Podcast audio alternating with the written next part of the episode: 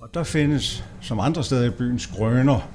Og en skrøne om det tårn er, at Laurits de Ture var kommet til at dreje den snoede trappe hele vejen op forkert, og i skam over at have lavet den fejl, så kastede han sig ud fra tårnet.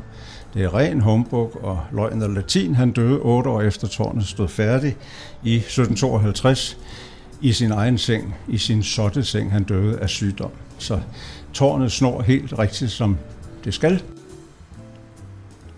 Og Frelserkirken er i sin oprindelse helt fra 1696, men tårnet kom øh, godt og vel 50 år efter, nemlig først i 1752.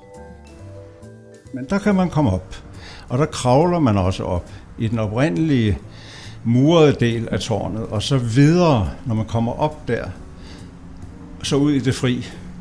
Og der er gitter omkring. Men når man går ud i det fri fra den luge, så skråner gulvet nedad, for at regnvand kan regne af. Så du kommer altså ned der, og hvis du så har højdeskræk og gelænder, så jeg tog så en lille tur op i tårnet og gør det aldrig men Jeg går aldrig derop igen. Men jeg kan anbefale det, for der er fantastisk udsigt. Ud over hele byen, og ud over Amager, og ud over Kløvermarken, og jeg skal komme efter dig. Du kan se alt i hele verden fra det sted. Der er fantastisk. Der er klokkespil hver time, siger den noget.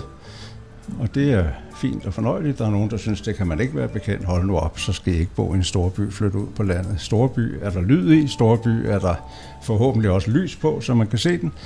Det kniver mere med det. Selvfølgelig skal kirker bimle. Det kunne lige mange lande. Det er et sted, man skal øh, tage sig i agt, og det er desværre også et sted, hvor man har set folk begå selvmord fra, så man skal passe rigtig meget på i det tårn. Men fornemt tårn, et af byens fineste.